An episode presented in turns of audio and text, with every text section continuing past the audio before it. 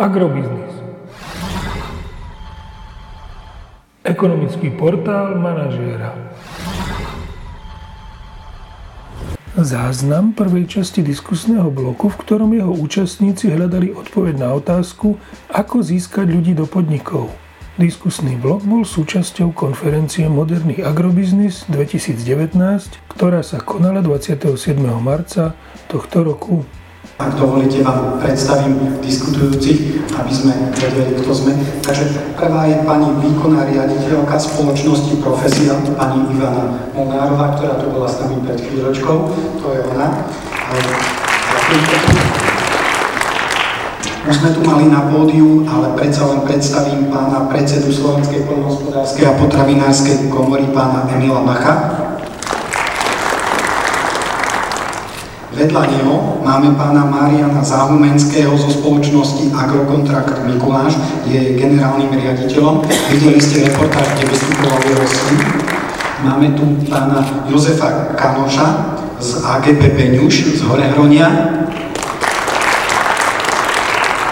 A máme tu aj pána Mariana Varku, prezidenta Ovocinárskej únie Slovenskej republiky. Možno na úvod, na úvod slovo vám, pán Varga. O ovocinárstve sme ešte nehovorili. Aj vám chýbajú ľudia. Čo robíte preto, aby mal kto obrať ovoci? Prajem príjemný dobrý deň. Špeciálne rodiny vo všeobecnosti, či už ovocie, zelenina, vinohrady, si skutočne vyžadujú trošku iné podmienky, aj iné pravidlá, ako tie bežné polnospodárske plodiny. A k tomu nechceme veriť, tak sa musíme pozerať na to, akým spôsobom nám z roka na rok odchádzajú špeciálne plodiny. My už dlhodobo avizujeme, dávame do, do povedomia to, nemá nám kto robiť špeciálne výrobe. A pokiaľ sme my závislí na to, že jeden hektár ovocného sadu napríklad e, znamená, že potrebujeme jedného človeka a mohli by sme tu mať 5000 hektárov, ktoré by nám, na ktorých by sme dopestovali sebestačnosť a ešte aj možnosť vyvážať ovocie, o ktoré určite v Európe záujem je, lebo ovocie tu má dobre chuťové vlastnosti. Stroskotávame na tom, že nemá nám to ani len pozberať úrodu, nie to ešte pomôcť pri rezoch alebo prebierkách. Sú to určité nárazové práce, ktoré nevieme pokryť. Samozrejme, že hľadáme spôsoby, ale niečo iné nevieme vymyslieť, ako vymyslí celá Európa. Všade je to tak, že prichádzajú sezónni pracovníci. Áno, v prvom rade sú to domáce zdroje, ale to, akým spôsobom sme tu mohli vidieť, odchádzajú z polnospodárstva ľudia, hlavne do, do automobilového alebo iného priemyslu. To je prvé, čo odídu, odídu traktoristi, lebo idú do prostredia, kde je upravená atmosféra, kde, kde je e, v bielom plášti a klimatizovaný priestor môže robiť. Ak sa nám aj niektorí časti vrátia, tak sú to už úplne iné ich životné skúsenosti a úplne iné požiadavky. E, Funguje to veľmi jednoducho v praxi. Nevytvoríme podmienky na to, aby sme získali ľudí pre prácu, tak musíme znižovať, znižovať to, mm, to pracovné na, na, nasadenie a u nás je to konkrétne likvidácia produkčných sadov. Vážení, môžem povedať, za minulý rok sme zlikvidovali 270 hektárov v rámci Slovenska, kde sme potrebovali zamestnať 500 ľudí, sezónnych pracovníkov, poviem na rovinu, najmä z Ukrajiny, keďže toto nevieme zabezpečiť v našom štáte, výsledky sú, že nebude sa, nemôžu sa tie ocenári pozerať na to, že im to padá pod stromy a nie je to s kým zbierať, tak e, výsledok je taký, že sme e, zlikvidovali 270 hektárov, čo je asi 10 z našich produkčných ploch. Nebavím sa o tých plochách, ktoré len evidujeme ako na poberanie dotácií. Ja sa vás pýtam ale ako gastu, čo ste urobili preto, aby ste tých ľudí zabezpečili? My sme sa dostali prvom rade sme začali zvyšovať mzdy. A sme sa dostali na úroveň, že mzdy nám tvoria takú vysokú položku, čo je viac než 50% našich nákladov. A cenové, keď sa sem dovezie z iných konkurenčných krajín, poviem najmä z Polska, kde nemajú ani zďaleka také vysoké odvodové zaťaženie, tak sme sa dostali do červených čísel. Sme na tom pripravení vždy, keď je úroda jablok, tak samozrejme do tých Vianoc sa predávajú jablka pod e, výrobnými nákladmi. Ale tento rok, asi v polovičke februára, sme sa dostali prvýkrát do modrých čísel. Čiže zvýšili sme mzdy, to bola prvá taká záležitosť. Samozrejme, že sme zatraktívnili a, a vyvíjame a komunikujeme v rámci Európy, odkiaľ tých ľudí zobrať. Celá Európa sa diví a osmieva a hovoria, posledný zdroj je Ukrajina, ešte máte nejakú šancu aj vy, lebo všetci to tak robíme, všetci ich privezieme. U nás sa udialo to, že keď sme aj tí, ktorí sme tu mali, ako náhle nám prekročili 30% 30% ľudí, tak okamžite sme postihovaní. To sú, a to nie sú a vlastnými našou, našou poviem, ministerstvom práce, sociálnych vecí a rodiny. Komunikujeme, niekoľko komunikácií bolo s ministerstvom. Požiadali sme aj naše ministerstvo, aby, sme, aby nám tam vytvorili určitým spôsobom podporné stanoviská. Chcem sa poďakovať aj pani ministerke, že toto všetko sa udialo. Niekoľko relácií, komunikácií bolo aj so štátnym tajomníkom a poviem, že tie názory, aké boli na polnospodárov, sme boli veľmi prekvapení za polnospodárskú komoru, kde nás radili, akože my vykoristujeme ľudí. To je, to je veľké nepochopenie a my musíme, musíme tu myslenie niečo zmeniť. Tu netreba veľa vecí tu treba zmeniť myslenie. Špeciálne plodiny vyžadujú aj špeciálne, špeciálny prístup. Nemôžeme to všetko zošeobecniť len na polnospodárstvo alebo len na, na jedno číslo e, nezamestnanosti. To, keď takýmto spôsobom budeme k tomu pristupovať, tak musí, musí tie špeciálne proteíny prísť na, na Ďakujem. Pán Kanoš, hore hronie bolo hladovou dolinou, ľudia tam nemali robotu. Ako to vyzerá dnes? Máte ľudí v polnohospodárstve? Tak e, e, takisto máme také obdobné problémy, ako sme počuli aj v predchádzajúcich prezentáciách. Možno tak poviem, aký máme stav, zhruba 110 ľudí a priemerný vek máme 41 rokov e, v rámci toho, že robíme iba špecializovanú živočíšnu výrobu ovce a kravy, e, dojnice aj, aj mesové. To znamená, že my sme to poňali trošku inak, alebo to, boli sme donútení e, to poňať inak. My sme z tej nevýhody, snažíme sa urobiť výhodu.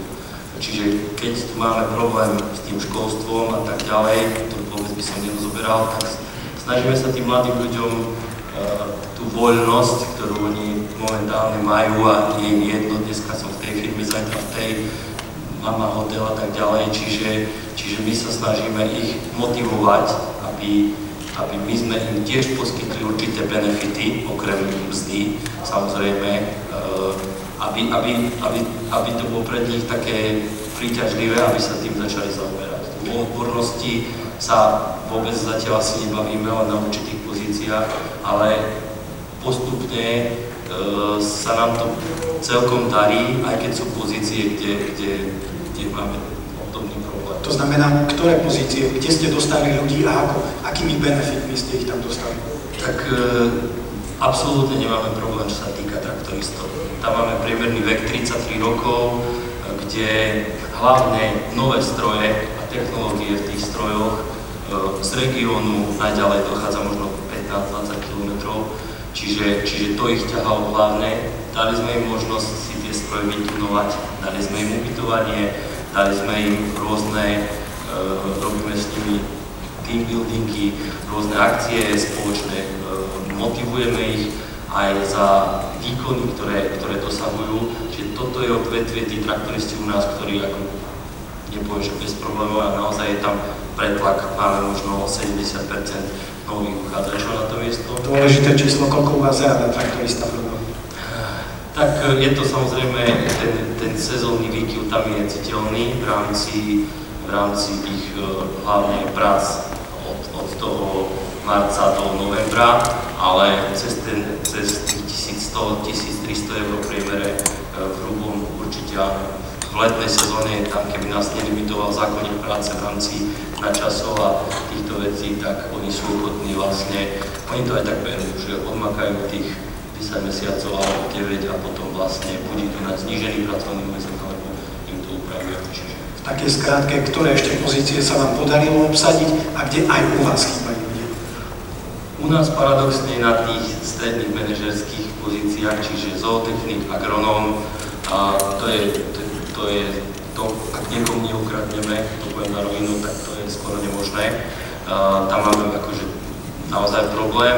Čo sa týka tých e, typických dojčov a pastierov, tam postupne tiež sa snažíme nejakými drobnými krokmi, ktoré nás skoro vôbec nestoja nejaké financie, skôr čas, uh, zatraktívniť tú, tú pozíciu, aby to nebol naozaj ten opitý pastier a aby sme to práve, že snažili sa tým ľuďom dať, že sú v tej prírode a tak ďalej. Je to ťažké, samozrejme, ale, ale tie, tieto zootechnika a tieto mechanizátor a agronóm, toto je u nás dosť ešte problém. Ďakujem. Je tu pán Záhumenský, videli ste v reportáži.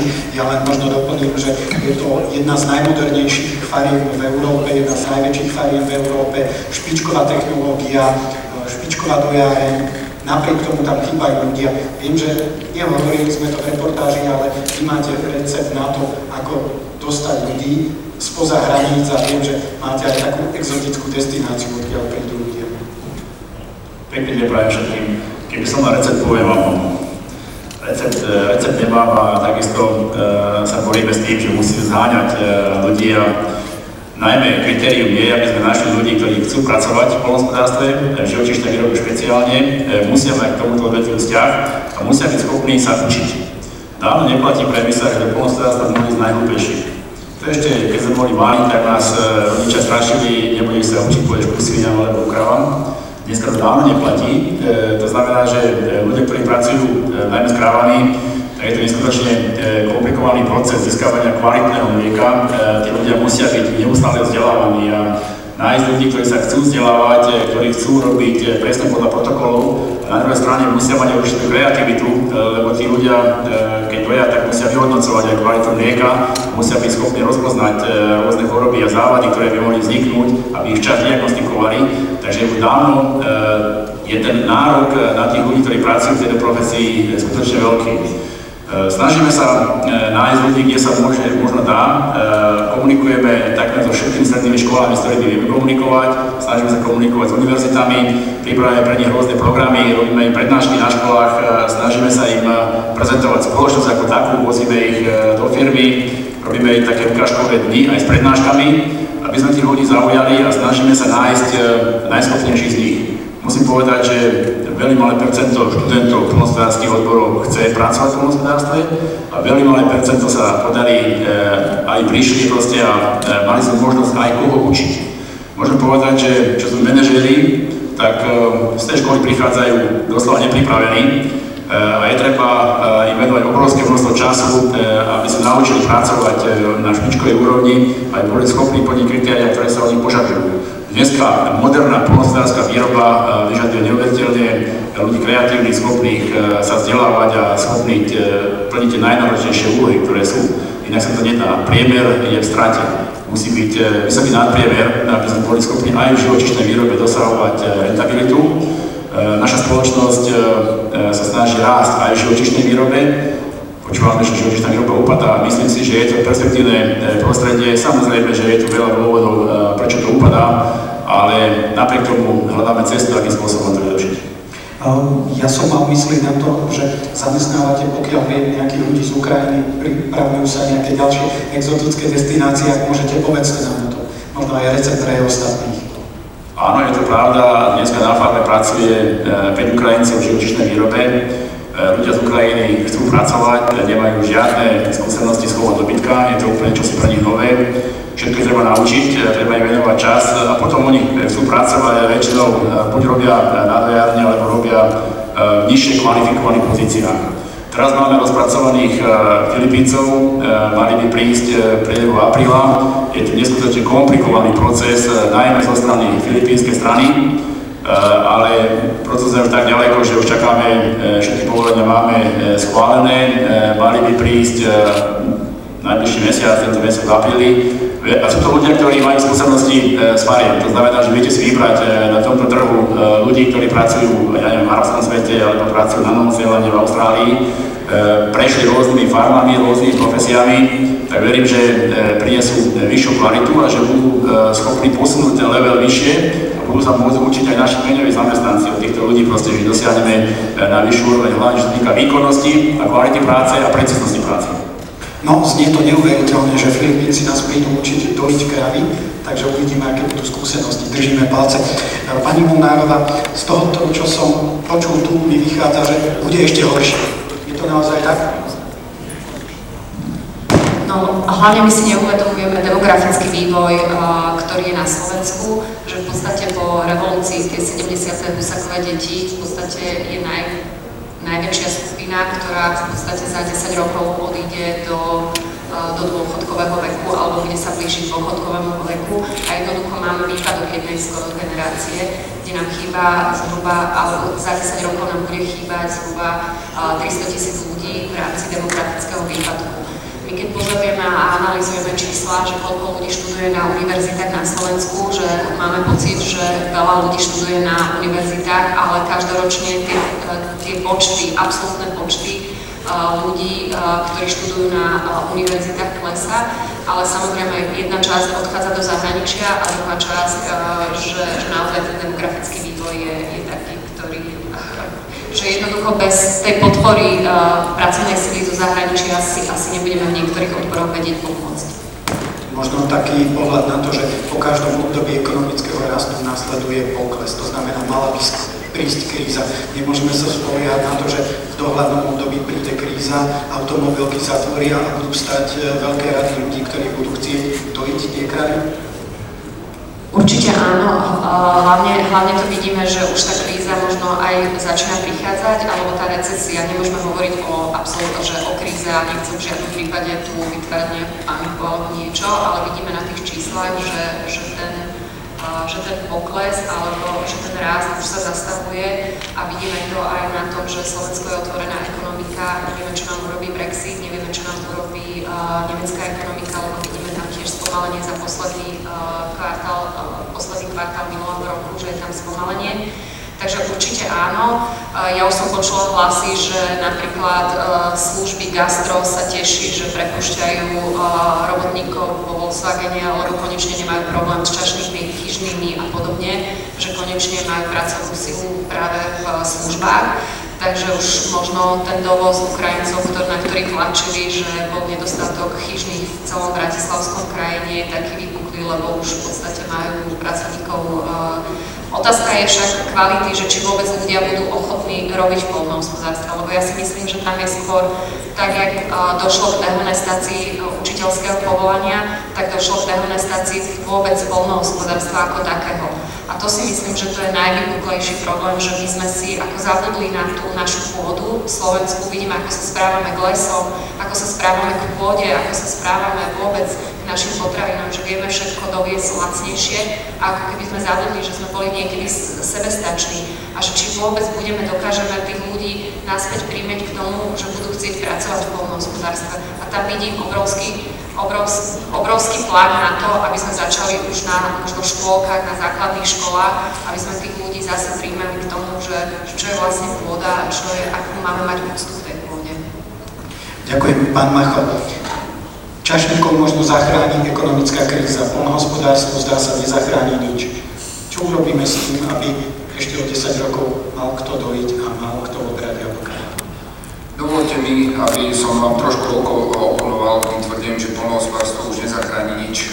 Ja si to nemyslím a práve naopak treba tých nadšených ľudí, ktorí ešte stále tomu polnohospodárstvu veria. A ja som veľmi rád, že aj výkonná riaditeľka profesie .sk dokáže povedať tak veľmi dôležitú z môjho pohľadu veľmi zásadnú vec.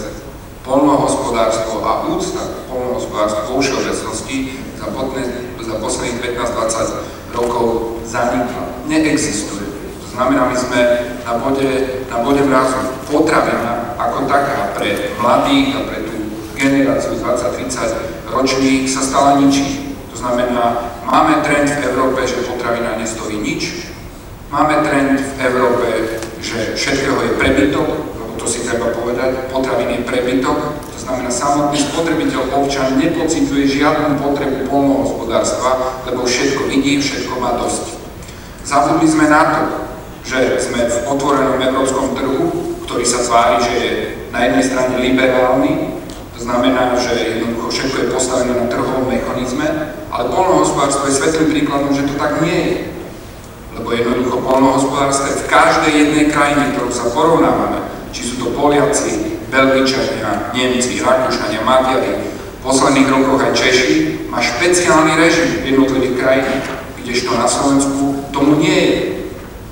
Ja aj najvyšším ústavným činiteľom hovorím, buď sa zmierme s tým, že tu budeme mať polské jablka, ukrajinské kuracie meso v poslednej dobe, belgické bravčové meso, alebo dajme polnohospodárstvu to, čo si zaslúži. A zaslúži si ten práve špeciálny režim. Lebo existujú len dve možnosti, to znamená, buď e, budeme vysoko efektívni, a sme aj v niektorých faktoroch vysoko efektívni, a budeme vedieť tú potravinu lacnejšie nejakým spôsobom dorobiť a tým pádom aj vedieť zaplatiť to, o čom e, aj pán Varga hovoril, alebo sa zmierime s faktom, tým neoliberálnym prístupom, čo nemáme, dovezieme si. To sú veľmi, veľmi spojené nádoby a myslím si, a som presvedčený o tom, a to neguje to, čo ste povedali vy, že svítá najlepšie, najlepšie časy, samotní spotrebitelia, občania, ústavní činiteľia si to začínajú uvedomovať a ja myslím, že je najvyšší čas pre tie kroky, o ktorých hovorí aj veľmi často pán Varga, že jednoducho v tej špeciálnej rastlinnej výrobe potrebujeme určitým spôsobom špeciálny režim, čo sa týka odvodového zaťaženia a všetkých týchto náležitostí. Potrebujeme špeciálny režim v štátnej pomoci, čo sa začína diať a ja spolieham na to, že aj táto táto e, vláda, ktorá, ktorá tu existuje, že e, nám nejakým spôsobom bude vychádzať ústrety. A vyzývam tých budúcich vládnych predstaviteľov, ktorí tam budú, aby polnohospodárstvo dali ten punc, ktorý, ktorý si zaslúži. Veľmi úzko, veľmi úzko to súvisí, ale v tejto súvislosti netreba zabúdať, že niekedy musíme začať aj sami od seba. Ďakujem, ďakujem za optimizmus. Pán Závomenský chce začať sám od seba. Ja len, ja len krátko poznávam k tomu, čo hovorí e, pán predseda Machov. Iná cesta, ako určite polnospodárstva rozvíjať, je efektivita. Nič nám nepomôže len byť efektívny. E, samozrejme, že to nie je otázka na strane polnospodárov, je to otázka prostredia, v ktorom polnospodári fungujú. Je to otázka aj rezortu, ktorý poskytuje zdroje, akým spôsobom ich poskytuje a akým spôsobom nutí polnospodárov byť efektívny. Keď stále zostávame v plošnej podpore, povedzme na jednu krávu a nepýtame sa, či tá kráva priniesie nejaký efekt alebo nepriniesie, tak stále budeme sa tápať v priemere a podpriemere. Predsa nemôžeme vidieť polnospodára za to, že je neefektívny, keď niekto podporuje. On, on sa prispôsobuje podmienkám, akých sa nachádza, finančných podmienkách. Ale to nie je otázka samotnej podpory, ale je to otázka aj, koľko štát berie e, polnospodárom. E, pán predseda povedal, že e, otázka odvodov, odvodov zaťaženia, zdravotná sociálna poisťovňa, ale aj zdaňovanie dotácií. Jediné dve krajiny e, okolo, v širokom okolí sú Česko a Slovensko, kde sú zdaňované dotácie. Dostaneme 20% vedieme na dane z príjmu. Uh, samozrejme, Dánsko zemko, to všetko sú uh, následky, ktoré musia polnospodári odvádzať a to je chyba v ekonomike. Ak sa pozrieme na uh, STK, ako často musíme robiť STK, presne takisto je kamiony na cestách. Polnospodárske stroje chodia 40 km rýchlosťou maximálne, ale musia takisto často robiť STK, ako robia kamiony vlečky, zamestnárať a tak ďalej. To všetko sú peniaze, ktoré musíme platiť, ktoré mnohé krajiny neplatia. Ak sa pozrieme do Rakúska a iných vyspelých krajín, to sa nedieje. Je sme na Slovensku a pýtame sa aká je podpora, ale aj koľko berieme. Musíme sa pýtať na dve strany. Koľko za to berieme a koľko to nedávame. Ďakujem za názor. Pán Varga, čo potrebujete vy, hovoril o tom pán Máchor, aby ste tých ľudí do polnohospodárstva dostali? Ktoré tie konkrétne kroky by ste potrebovali a ktoré sú možno aj pripravené, lebo hovorili sme o tom, že už máte nejaké rokovania za sebou a nejaké prísluby. Možno, ja som spomenul to odvodové a daňové zaťaženie. My ho vysoké, ktoré je, e, musíme s tým niečo urobiť. Pokiaľ nie, budeme mať ešte prehlbujúce sa problémy. Druhý problém je, pri sezónnych prácach nemôže to predsa fungovať tak, že my zoberieme nejakých sezónnych pracovníkov a začne pršať. Ale o niekoľko kilometrov ďalej slnko svieti a môže sa, môže sa úroda zberať alebo operácie robiť na poli. A my si nemôžeme medzi sebou ani požičať. To, toto Európa opäť nepozná. Veď ten inštitút by mal byť tak nastavený, je tu kmeňový zamestnanec, či už stále pracovnom pomere alebo brigádickom stave, ale môžeme si ich medzi sebou vypožičať. Čiže toto je ďalšia dôležitá vec, ktorú, o ktorej musíme, musíme hovoriť a ktorú Slovensku opäť nepozná. Jasne, ja možno ešte e, vás preruším, ale podobnú diskusiu sme tu mali pred časom. Bola tu zástupkynia Ministerstva práce, sociálnych vecí a rodiny, ktorá sa dnes ospravedlnila a táto vysvetlila tak, že e, vy polnohospodári jednoducho nedostatočne poznáte tie právne predpisy a nedokážete ich využívať. Tvrdila, že tie možnosti tu sú, len ich neviete využívať. Ja toto počúvam veľa, veľakrát od nich, ale um, viete čo, my nie sme tak blbí, aby sme sa nevedeli na určité veci pripraviť.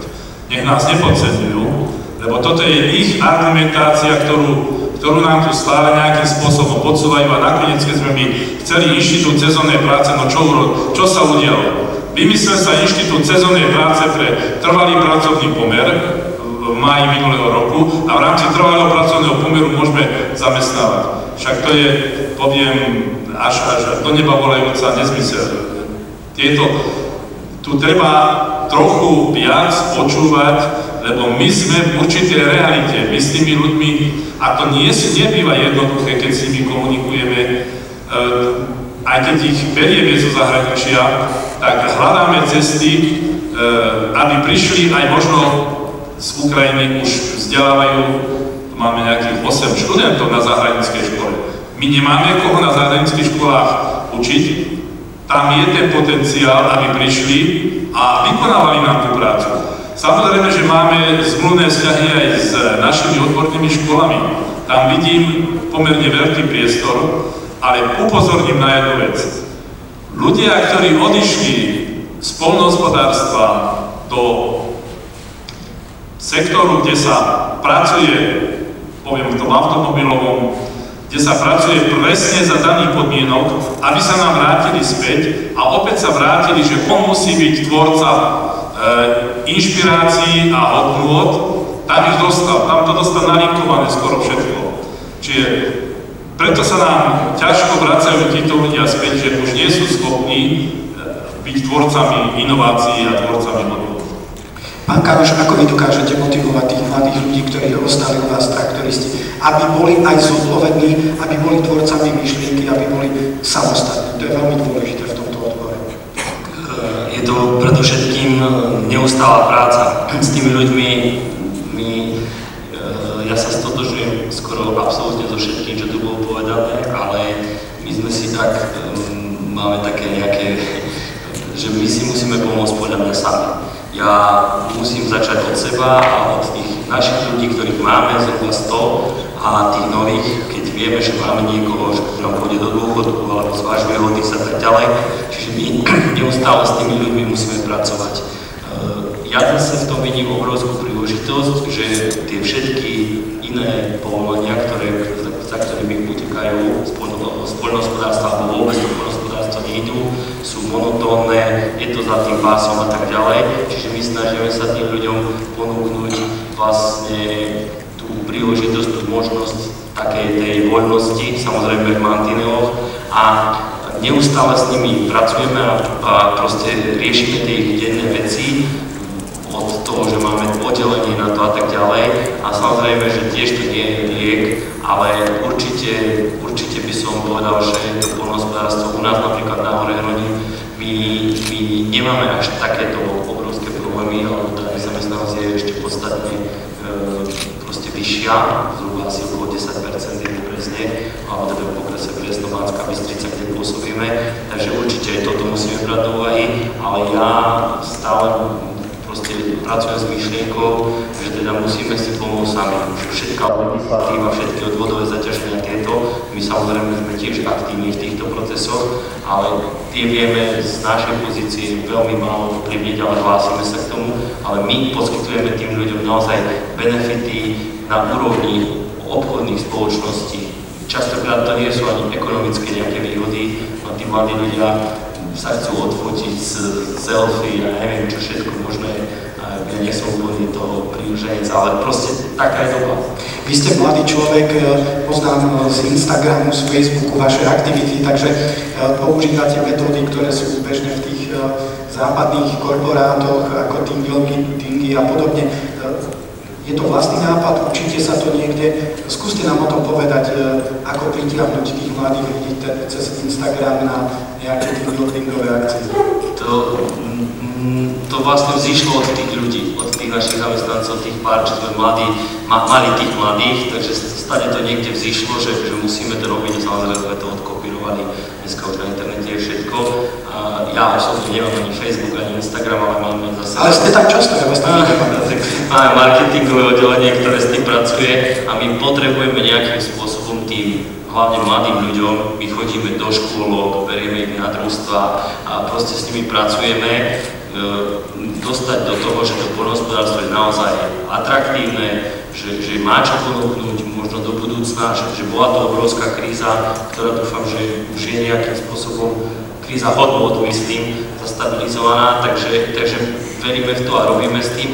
A na tých akciách oni sami sa nám otvoria a robíme s nimi aktivity, čo naozaj nejako ekonomicky až tak neboli, strašne to berie čas. Berie to čas tým našim vedúcim pracovníkom, školiteľom a, a rôznym týmto veciam, čiže máme také, že preteky na snehu, na traktoroch, chlapi majú za potom sa tam proste jednoducho e, riešia všetky aj tie problémy vždy to spojené s nejakým školením na obsluhu strojov a tak ďalej, ale aj v živočíšnej výrobe, ako náhle sme začali riešiť nejaké technológie v živočíšnej výrobe, tak aj tam sme cítili väčší záujem tých mladých, keď počuli, že to môže byť robotická dojareň, alebo drony, alebo bezpilotné lietadlo. Samozrejme je to cítiť, čo ste spomínala, že oni prídu, keď zistia, že kedy majú vstávať, tak potom akože je tam tá fluktuácia, to, to si nehovorím, že nie je, ale, ale skús, skúšame naozaj aj tých s tým ako keby vyšším alebo stredným vzdelaním,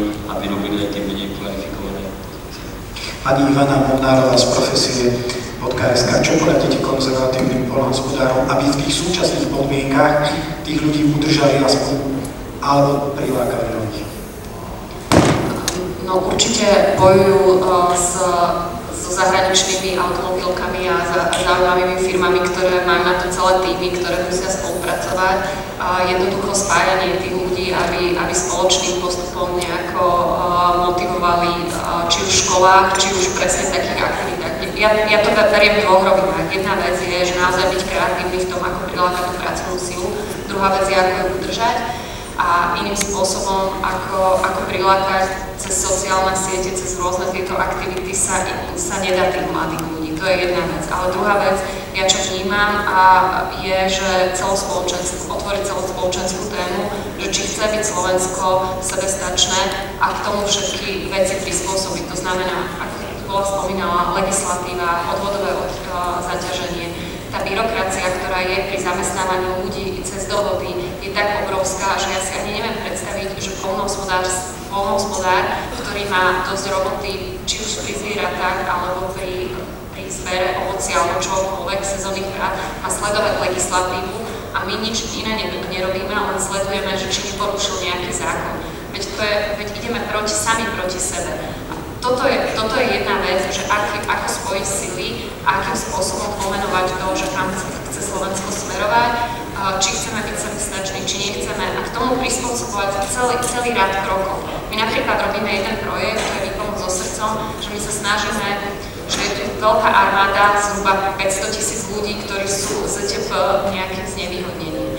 A my sa snažíme ich zapojiť nejakým spôsobom, ich ako keby požičiať do firmy, aby začali postupne si zvykať na ten pracovný proces a ja vidím veľký, veľk, veľký možno potenciál práve v polnohospodárstve, ako zamestnávať ľudí s Downovým syndromom, e, s, ja neviem, s hluchonemých, a v podstate s rôznymi takýmito postihnutiami, ktorí sú zreli pracovať, sú veľmi lojálni, len v podstate tá byrokratizácia celého zamestnania toho človeka, že potom ho ani neviete vyhodiť, ani neviete ho prepustiť, ani ním, mu stiažuje zamestnanca. Akým spôsobom vtiahnuť treba aj takýchto ľudí do, do celého procesu. A to je podľa mňa jediná cesta, ako z toho vonku. Ďakujem. Pán Macho, my sme tu polnohospodári, farmári, alebo tí ľudia, ktorí si farmárov vážia, to znamená presvedčení. Nás presvedčať netreba. Ako presvedčíme tú verejnosť, že polnohospodári nie sú tí, ktorí plačú na 4 ročné obdobie a rozkrádajú dotácie, ale že sú to ľudia, ktorých si treba vážiť a u ktorých treba ísť robiť. Dobrá otázka. Ja by som nepoužíval silný výraz, rozkrádajú dotácie. Veľa sa o tom hovorí a veľká časť verejnosti polnohospodárov tak vníma. Keď idete medzi laickú verejnosť, tak e, mnohí to tak vnímajú. Tak e, verejnosť samozrejme pod tým mainstreamom, ktorý tu je, ako ten internetový a všetko vníma veľmi, veľmi uh, veľa vecí, veľmi zmetočne. Posledný príklad zo včera uh, mi bola človek, ktorý s polnohospodárstvom nemá nič spoločné, mi hovorí, zase idete protestovať tentokrát na koňoch, čiže veľmi ťažko nejakým spôsobom toto rozlišovať. Ale jednu veľmi podstatnú vec, ktorú chcem v tejto súvislosti, čo diskutujeme, jedna vec je to, čo my odborníci polnohospodári tu na, tu na riešime, ten, tá naša chuť meniť veci a všetky tieto náležitosti okolo toho, ale druhá vec je, bez prispôsobenia legislatívnych vecí, e, to jednoducho môžeme sa tu aj rozkrávať, veľmi ťažko, ťažko to pôjde. Veľmi potrebná je sebareflexia. Sebareflexia v tom, že nás dobiehajú aj nás samotných polnospodárov zlé rozhodnutia z minulosti. Jednoducho aj to priznať si, áno, sa stalo, čo sa stalo, aj takéto veci dokázali, my sme sa na určité veci ako príliš e, prizerať, možno nám to vyhovalo alebo nevyhovalo. Dôležitá je sebereflexia, dôležité je aj to zadefinovať si, lebo tu sme stále v rovine tej, že riešime štruktúru, jestvujúcu štruktúru polnohospodárstva na Slovensku. Chceme pritiahnuť zamestnancov Neriešime to, že my ideme niečo robiť, neriešime malých farmárov, rodinných farmárov, stále riešime... Ja len možno na vysvetlenie pre vás aj pre ostatných. Po prestávke a ďalších bodoch programu máme pripravený ďalší diskusný stôl ešte dnes na, v druhej časti programu, kde budeme prezentovať konkrétne moderné technológie, ktoré e, nahrádzajú zamestnancov a pracovné sily. Takže k tejto téme ešte po, po Čiže, e, ako som povedal, sebereflexia, pomenovanie veci správnym menom a nejakým spôsobom e, to, že možno odprezentovať e, aj tie vlády, že chceme vyrábať, chceme zamestnávať, ale potrebujeme tak, ako majú ostatné členské krajiny, špeciálny režim pôdohospodárstve na základe príjmania legislatívy a nie sú to len opatrenia, že dám 10 miliónov na, na nejaký konkrétny sektor, ale sú to aj všeobecne nastavené legislatívne, legislatívne veci, či už zjednodušenie e, zamestnávania, finančné nástroje a taký by som povedal celospoločenský záujem o polnohospodárstvo. Z môjho pohľadu toto je základný liek pre slovenské polnohospodárstvo. Pán Mako povedal, že treba začať od seba, pán Zahumenský. Čo urobíte najbližšie preto, aby ste dotiahli tých ľudí ku vám na tú špičkovú farmu? Skôr než odpoviem, eh, chcem povedať, že budúcnosť spoločnosti je mladých ľuďoch, ale budúcnosť polnospodárstva je v mladých ľuďoch. Ak chceme dostať mladých ľudí do polnospodárstva, musíme začať veľmi intenzívne pracovať na školkách a školách. Ak natchneme deti pre polnospodárstvo, narazíme na dva problémy. Sú rodičia, ktorí majú predsudky z minulosti, že polnospodárstvo je čosi podradné, lebo v spoločnosti je e, tak ako IMA e, dlhodobo postavená, keď e, aj určití politici rozprávali, že polnospodárstvo dá možná, či nazvečajú peniaze, či nazvečajú vykúpiť aj peniaze a tak ďalej. To stále ľuďom je. A stále tí e, rodičia e, majú predstavu, ako polnospodárstvo vypadalo kedysi. Umaky, bordel, neporiadok a tak ďalej. Stále tie predsudky majú, to znamená, treba otvoriť farmy a ukázať potom rodičom, e, akým spôsobom dneska funguje polnospodárstvo, hlavne moderné polnospodárstvo a technológie a videli, že tam je perspektíva, že tam je aj možnosť veľmi dobrého zárobku. To je, to je prvý problém, keď narazíme na rodičov. Rodiči je veľká bariéra, aby to dieťa, ktoré chce študovať polnospodárstvo, aj dostalo súhlas toho, že môže ísť na školu polnospodárstva. A druhá bariéra sú tzv. vzdelávací poradcovia na školách. Čas sa nám stáva, keď chodíme po základných školách a, a presvedčame deti, ako študovať polnospodárstvo, lebo e, myslím si, že ak nepôjdu na polnospodárske školy e, najlepší žiaci z základnej školy, nemôžeme dostať najlepších manažerov e, z ukončení školy. Ak ide, nechcem povedať, že tá tretia kategória žiakov základnej školy na polnospodárstvo, tak tretia kategória skončí univerzitu. A tak to aj v praxi vidíme.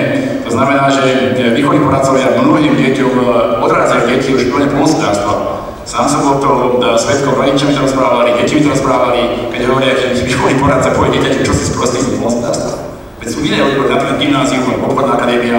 Čiže treba začať aj tu na, e, aby východní poradcovia si uvedomovali význam hospodárstva spoločnosti. Ja viem, že vy vodíte aj deti zo školy, zo škôlky, robíte ten dairy camp, o ktorom sme hovorili, tak skúste možno ako inšpiráciu povedať ľuďom, ako ďaleko ste zašli, aby ste ľudí a mladých dodiali tú na farmu. Dairy camp je e, projekt, ktorý je prezentovaný aj, aj v tom videu pre študentov stredných a vysokých škôl.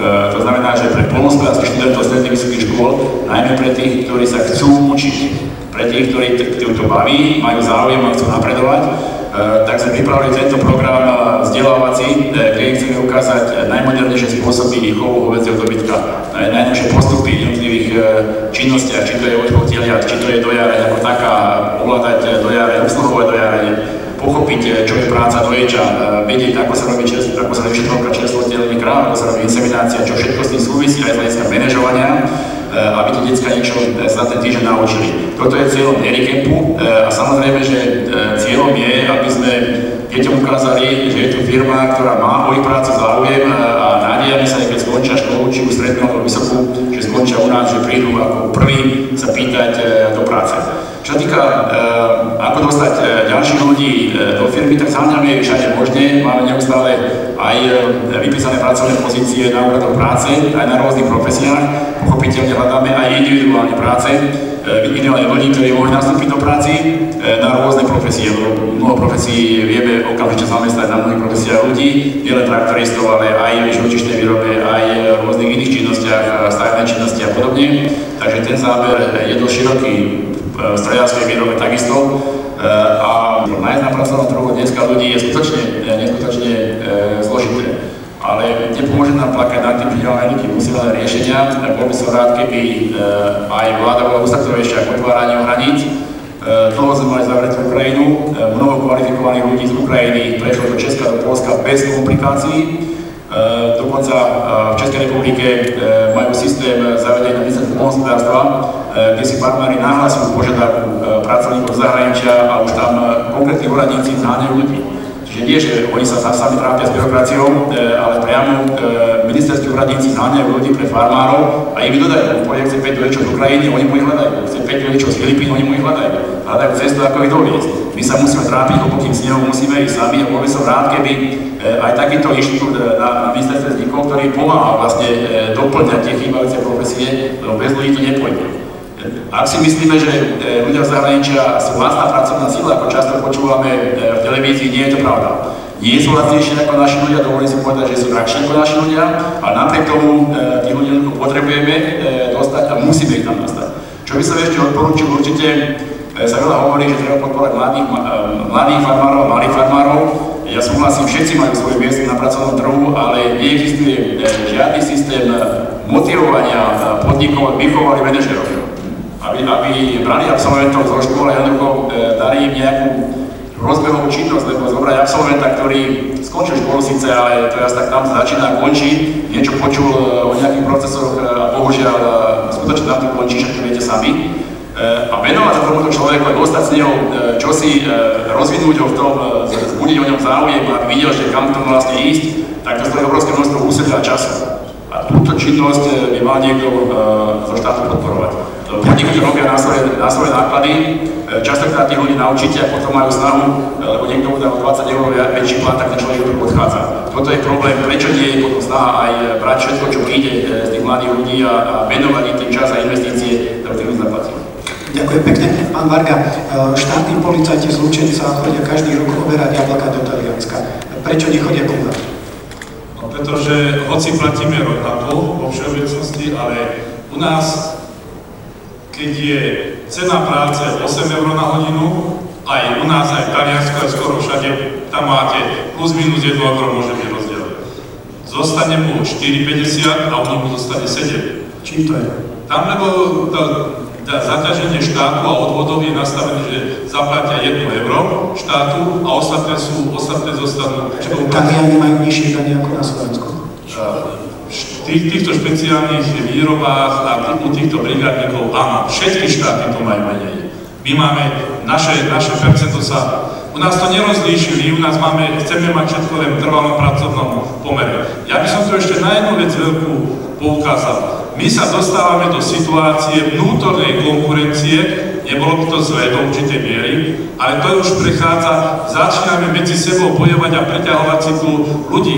Áno, dám ti o niečo viac, hovorím, že malom je to dobre, ale to nie je systémové vyriešenie problému, ktorý polnospodárstvo dneska, pod, s ktorým bojujeme. Ak si zoberieme situáciu, že e, dneska, keď niekto hospodári e, na hranici okresov a ešte poviem, nedaj Bože, krajov, a má pôdu aj tam, aj tam a má pracovníkov, tak neprislúcha e, miesto kontroly podniku, ale parcely. A keď je, keď je na vonku a nájde a nebol, nemáte ho nahláseného, ja neviem, v Trnavskom kraji alebo e, v Trenčanskom kraji, máte ho len v jednom, ste sa dopustili vážnych deliktov. Čiže tu je toľko vecí, tu treba len tú legislatívu usporiadať. A, a dneska, keď chceme to je, to je ponižujúce, akým spôsobom nad ránom už musia tam tí niektorí ľudia stáť pred cudzineckou políciou a, a v podstate ich zoberú, teraz ich dajú vyhodnotenie nie, že elektronicky, aby sme to mohli podať a do hodiny je to naspäť. Keď dáme informačné karty, do 3-4 mesiacov sa nám vrátia. My už dotedy máme dávno problém preč a ešte sme vystavení riziku veľkým finančným postihom. Čiže elektro, elektronizáciu, e, tu je toľko vecí, ktoré nestoja veľa peniazí. Len to vyriešiť, prospech a trošku počúvať tých ľudí, ktorí si dole robia. Pani Molnárová, sú naozaj zamestnávateľia v polnohospodárstve na to tak zle v porovnaní s okolitými krajinami, alebo jednoducho my polnohospodári sme naučení stále plakať? Podľa mňa nie, lebo tá byrokracia, na to sa stiažujú nielen polnohospodári, ale stiažuje sa celé hospodárstvo, že ako by chýbal zdravý sedliacký rozum, že čo vlastne, že my vytvárame častokrát uh, uh, zákony nie, aby sme pomohli, ale aby sme vedeli pokutovať. A to je ten základný rozdiel. To znamená, že vrátiť sa k tomu základnému sedliackému rozumu, počúvať ľudí, lebo naozaj mi nech veľa ľudí alebo veľa podnikateľov nechce obchádzať tie zákony, ale keby to zjednodušili, tak sú ochotnejší platiť možno aj viac, ale za, za to, že, že bude celý ten systém jednoducho fungovať a nie, že, že bude fungovať. Pán Kanuč, vy cestujete aj po svete, inšpirujete sa aj ostatnými krajinami. Ako to vidíte? Vy ste ten optimista, vy ste ten mladý človek, ktorý väčšinou e, na to pozerá optimisticky. To porovnanie slovenských polnohospodárov, slovenských zamestnávateľov s tými okolitými krajinami. Je to naozaj tak, že v Polsku alebo v Taliansku je oveľa nižšie, jednoduchšie ako na Slovensku? Neviem to presne tak e, porovnať, ako cestujeme, samozrejme, že pozeráme, ako to je, ale tú legislatívu takto podrobne nepoznám. A podľa mňa, keď, keď je management, šéf alebo ten, ktorý, ktorý je na čele, tej, drží tú zastavu optimista, tak aj keď v ťažkých časoch, tak je dosť veľmi pravdepodobné, že aj jeho zamestnanci, aspoň väčšina by mohli byť optimisti. To znamená, že samozrejme netvárme sa, že nemáme problémy, že nie sú tu problémy, ale proste podľa mňa každý problém je výzva, takže, takže všetko treba proste riešiť a s tými ľuďmi, ktorých máme, alebo ktorých chceme získať, či už na odmenu, alebo do nových pozícií, sa jednoducho musí pracovať. Za mňa si myslím, že poľnohospodárstvo v rámci prístupu k zamestnancom je také isté odvetvie ako priemysel, ako IT, ako čokoľvek iné.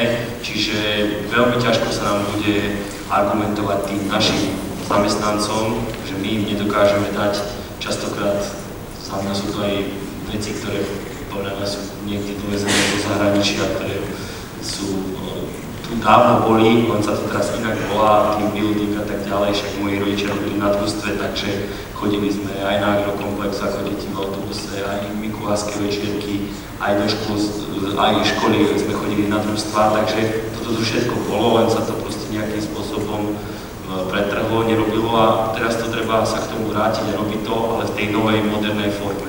Ešte čo vnímam ako máme službárskú spoločnosť, robíme služby a chodíme aj ku iným vlastne podhospodárským subjektom, ako taký nejaký jeden fakt, že uh, je tam takisto vekový uh, a názorový rozdiel v manažmente, keďže vieme, že manažment tých podhospodárských podnikov je častokrát proste v tom vyššom veku, čo naozaj asi vážim a musíme sa od niekoho učiť, to je jednoznačné, ale to pochopenie mojich rodičov z 20-ročného je absolútne iné ako mňa a tie veci, ktoré a, priori vadia, tak ono, my sa musíme z nich nejakým spôsobom, proste tá doba sa zmenila, my na to musíme reagovať, ak na to reagovať nebudeme, tak budeme stále podľa mňa v takom nejakom kolečku. Trošku vystúpime, trošku sa to zlepší, ale, ale v globáli sa nevyrieši nič. Čiže za mňa, ja aj tú legislatívu, ja, to, ja tie kroky všetky podporujem, ale nemám tu moc, tú silu, a, čiže to, to sú skôr iné inštitúcie a vlastne, e, ktoré by mohli s tým niečo robiť, ale my sa musíme snažiť tam, kde my, e, že starka hovorí, že pomôcť človeče, Pán Boh ti pomôže, teraz asi tak nejakým spôsobom s tým pracovať a e, neustále s nimi pracujeme. Majú kopec exekúcií, čiže pomaly už máme paušál právnika, ktorý im rieši tieto veci, ľudí spadlo do toho systému ako živnostníkov, čiže toto je taký základný vec. Aj tá mzda na čas, hej, to je prvé, čo sa pýtajú. Samozrejme, majú hypotéku, majú milión veci, čiže, čiže komunikujeme im to, vysvetľujeme im to, častokrát e, sme ako keby ich právni zástupcovia, hej, a naozaj tie benefity, ktoré častokrát máme kopec budov opustených a tak ďalej, teraz na také chlapi si proste za bonusy, služby, čo, čo urobili, tak chcú mať spoločnú herňu, chcú tam mať PlayStation a činky.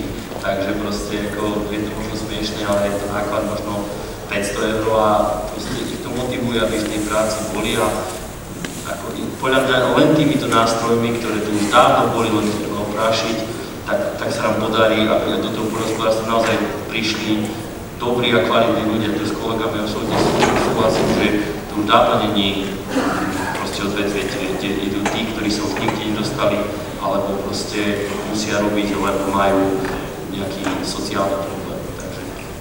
Ďakujem, blíži sa záver tohto prvého kola diskusie, takže na záver poprosím eh, každého o odpoveď na dve moje otázky.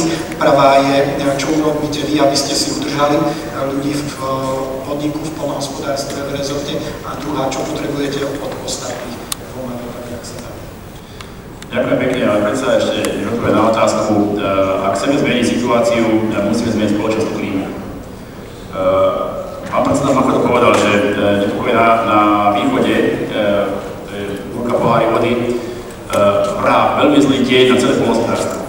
Toto má dopad na celý rezort ako taký, na ministerstvo, na platopu, na všetkých polnospodárov, kde vlastne nasledovať obrovské kontroly všetkých činností, ktoré sú tu na, čo stiažuje proces a doplatíme na to úplne všetci. Ja nechcem bagatelizovať e, problémy, ktoré sa stali na východe, ale 500 hektárov pôdy nie je problém celého Slovenska. A sú tam trestnoprávne veci, na to máme tu iné rezorty, iné orgány činné za konaní a tak ďalej, treba je riešiť, nemá s tým nič polnospodárstvo. Ale sú tam ekonomické problémy, sa hádajú dvaja o pozemok, na to máme súdy. Nikto iný nemôže rozhodnúť len súd. Môže rozhodnúť, kto je oprávnený ten pozemok, e, ten pozemok obrábať, nie je platovná agentúra. Ak to postavíme do polohy tej, že to je zlodej na polnospodárstve, tak sa na nás na všetkých pozerajú ako na zlodejov. A to nás musí urážať. Ale my sme ticho. Čiže ak my nezmeníme spoločenskú klímu, e, tak sa nikdy nezmení pohľad na polnospodárov. Aby sme ju zmenili aj nielen z pohľadu statusu, lebo ak sa poviete v Amerike, že ste farmár, tak máte zvláštny status, tak si ho zvlášťa všetci spoločnosti. To zvláštny status e, farmára. Ak poviem na Slovensku, že si polnospodári, tak neviem, čo si myslíte, ste hlúpak. Bohužiaľ to je tak. E, to znamená, že na tomto musia pracovať aj samotné médiá. Ak sa pozrite v televízii, stále vidíte autorný priemysel, čisté prostredie, e, vidíte ľudí pri páse, pekných motorkách, e, čistom a robí tri úkony. Ten človek na páse robí tri úkony a podľa môjho názoru tento pás zabíja intelekt. Ten človek jednoducho e, sklzne k tomu, že on má urobiť tri úkony, ktoré ho naučia a pás beží. A urobí ich 300 krát za deň a potom ide na pivu. Ak je polnospodárstvo, tak je obrovský stupeň kreativity ľudia musia jednoducho stále čiať na poli, stále majú problémy, stále sa museli stať s mašinou alebo, alebo s e, inými podmienkami a musí sa s tým vysporiadať. Či to je živočíšne výrobe špeciálne výrobe, to je úplne jedno v mechanizácii, ten človek musí byť kreatívny, to znamená, že neupadne na duchu, ale opačne je šanca na jeho rozvoj. A toto musíme ukázať ľuďom. To znamená, musíme otvárať farmy, e, musíme robiť otvorené dni, musíme tých ľudí pozývať na farmy, aby videli, akým spôsobom na, na Slovensku farmy dokážu hospodáriť. Či to je malý, veľký farmár, to je jedno. Musíme konečne začať hovoriť, že musia efektívni farmári byť podporovaní a efektívni farmári musia zase priestor aj v médiách. Otvorené okrúhle stoly médiá, hovoriť o problémoch médiá. Médiá máme nulový priestor okrem škandálu. Potom cez pár škandálov posudzujeme celé polnospodárstvo. Ak to bude takto, nikam nemôžu prísť a nezmeníme spoločenskú klímu, čiže ja by som rád, keby aj médiá som spravili obrovský kus práce, čo by printové najmä, najmä elektronické, lebo ľudia nečítajú noviny, e, aby videli, ako vlastne vyzerá moderné slovenské polnospodárstvo, aké perspektívy má a aký potenciál má slovenská krajina. Ďakujem. Ďakujem. Pán Macho, čo najbližšie urobíte vy, aby ste ich v polnohospodárstve udržali a jednou vetou, čo potrebujete od nich? Budem eh, sa snažiť byť veľmi krátky. Nedá sa nesúhlasiť s tým všetkým, čo povedal pán Záhumenský a nedá mi nepovedať jeden príklad za všetkých. A pred dvomi dňami sme mali tlačovú konferenciu práve na tieto tu témy. Samozrejme, boli tam médiá. V hlavných správach v ten istý deň a preto na, a rozumiem aj ja médiám, že potrebujú prinášať to, čo zaujíma tú spoločnosť. Ale v ten istý deň médiá všetky v hlavných správach pri, priniesli dvoch pánov na koňoch, ako vyražajú z Košíc e, na Bratislavu a v hlavných správach nebola jedna zmienka o tak dôležitých veciach, o ktorých aj dnes diskutujeme. A to hovorím skúsenosť, svoju osobnú skúsenosť z praxe, e, poročnej skúsenosti predsedu e, SPPK. Čiže to len na margo toho, čo hovoril pán Záhumenský. Druhá vec, čo môžem ja urobiť? Rozdiel by som to v dvoch rovinách a dovolím si odhadnúť percentuálne. 30, 100% je ten základ toho, že chceme zmeniť, dostať mladých ľudí, udržať, pozdvihnúť poľnohospodárstvo. Podľa môjho osobného názoru, osobného, je 30% v mojich rukách. To znamená, ja urobím, keďže naše spoločnosti zamestnávajú asi 400 ľudí v polnohospodárských podnikoch, ja urobím maximum preto, aby som bol korektný v tom regióne, aby som motivoval ľudí, aby som komunikoval so škôlkami, aby som komunikoval so základnými školami, aby som komunikoval s vysokou školou, strednou školou a urobím maximum preto, aby moji ľudia, naši zamestnanci čo najviac zarábali. Ako je to len možné? To je prvá vec. 70% má v rukách štát a spoločnosť. Ja vyzývam štát a spoločnosť na to a urobím všetko preto z tejto pozície, aby polnohospodárstvo, potravina, rozvoj vidieka sa stalo prioritou. My sa tu nebavíme o tom, že či budeme jazdiť na lepšom aute, my sa tu bavíme o tom, ako budú zdravé naše generácie, ako bude vyzerať krajinotvorba, bavíme sa o tom, čo budeme jesť, odkiaľ budeme jesť a v tejto súvislosti si dovolím povedať pod váhou týchto faktov, ktorých som povedal, potravinárstvo a polnohospodárstvo potrebuje špeciálny režim a špeciálne podmienky, tak ako je tomu v okolitých krajinách, ktorí majú násobne väčší podiel polnohospodárstva a potravinárstva na HDP, lebo nemôžeme fungovať v otvorenom európskom trhu za nerovnakých podmienok. Ďakujem, pán Varga. Jednou vetou, ak sa dá, čo urobíte vy a čo potrebujete od zvýšiť komunikáciu na všetkých úrovniach. V prvom rade s vlastnými zamestnancami. Nie je možné nevedieť o problémoch, ktorý zamestnanec má. Niektorý má možno s deťmi, niektorý má možno so starými rodičmi, niektorý má možno so zdravotným stavom, ale tieto problémy, ten čatár, ktorý má tých 6 až 8 ľudí, ten musí o tom probléme vedieť a rozumným spôsobom musí aj preniesť ďalej a nakoniec aj ten šéf firmy, ktorý je najvyššie, o tých najvážnejších problémoch musí vedieť a musíme ich nejakým spôsobom spoločne aj riešiť. To niekedy stačí tak málo, možno len nejaká finančná pomoc, samozrejme, že ide to z nejakého e, nášho spoločného fondu, ale takýmto spôsobom e, si navzájom pomáhať. A druhá dôležitá vec, ktorá to bola povedaná, neustále vzdelávanie. Všetko, čo vieme, tak musíme budovať ten problém, až keď niečo poznám, až za tým sa mi ten priestor nepoznaného otvorí. Dokedy to nepoznám, tak nikdy ja neviem registrovať, čo za tým je. A tie systémy, treba z globálka, pod ktorým certifikačným systémom pestujeme ovocie, je okolo 300 položiek, ktoré tam treba do roka e, evitovať, kontrolovať. Musí byť každý jeden človek do toho zainteresovaný, či je to vzdelávanie. Ďakujem, pán Kánoš. Tak e, asi to všetko, čo som povedal, a určite sa stotožňujem aj s pánom Machom, určite budeme musieť počúvať tých našich zamestnancov a vytvárať im podmienky okrem finančných aj, aj tie, tie, tie iné, o ktoré oni proste žiadajú, alebo to je, to je z ich.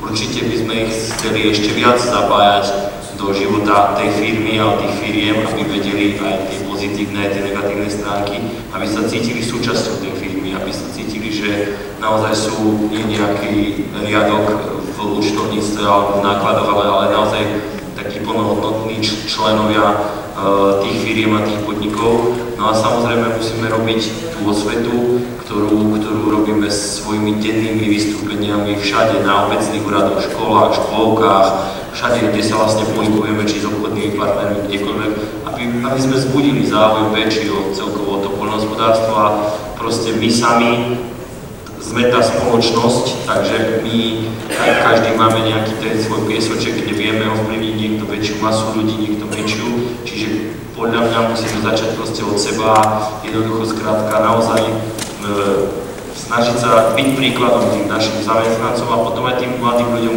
po ktorých tu všetci voláme, že by, že by tá generačná výmena bola čo taká najprirodzenejšia. Ďakujem pekne. Z tomu som zvyknutý, že záverečné slovo vždy patrí žene, takže poprosím pani Molnára. Tak ja, ja som hlavne počúvala a počúvala som o tom, aké sú problémy a, a ja z našich štatistík a prieskumov viem, že ľudia odchádzajú kvôli šéfovi, kvôli tomu, že nie je dobrá atmosféra vo firme, je to často o plate, takže ja vám držím palce, aby ste vytvorili tú atmosféru, ktorá, kde viete konkurovať uh, tým automobilovým, lebo ste kreatívnejší, viete ľudí dať hodnoty, viete dať ľuďom zmysel, viete prilákať práve inými uh, vecami uh, tých mladých ľudí, ako to bolo spomenuté, a naopak začať používať všetky tie veci, ktoré boli niekedy dobré a začať ich používať na novo, aby sme pritiahli tých ľudí späť k tým hodnotám. A tí mladí ľudia sú naozaj otvorení počúvať aj na tie nové hodnoty, lebo vidíme to v našich prieskumoch, že im záleží na životnom prostredí, že im záleží na tom, ako bude planéta vyzerať a možno to sú témy, ktoré by sa mali otvoriť aj celospoločensky. A my vám veľmi radi pomôžeme ako profesia, ako napísať dobrý inzerát, ako spropagovať lepšie to polnohospodárstvo, aby sa stalo atraktívnym zamestnávateľom priestor na krátku diskusiu z publika. Máme nejakú otázku? Pán Kožuk. V prvom rade ďakujem za pozvanie. Myslím, že som bol účastníkom každej konferencie Agrobiznis. Väčšinou som tam. Dneska som tu a nechcel som sa priznám e, vystúpiť, ale diskusia dvoch pánov napravo, z mojej strany napravo, pána Zahumenského, pána Macha mi nedalo nereagovať. Viete, jednoduché videnie sveta nás zabíja. To je absolútna katastrofa, keď ľudia vidia veci absolútne jednoducho a posudzujú situáciu, ktorú vôbec nepoznajú. Porovnávať úradníka medzi úradníkom je veľmi nešťastné. Úradník na platobnej agentúre nie je úradníkom typu Word, Excel, PowerPoint.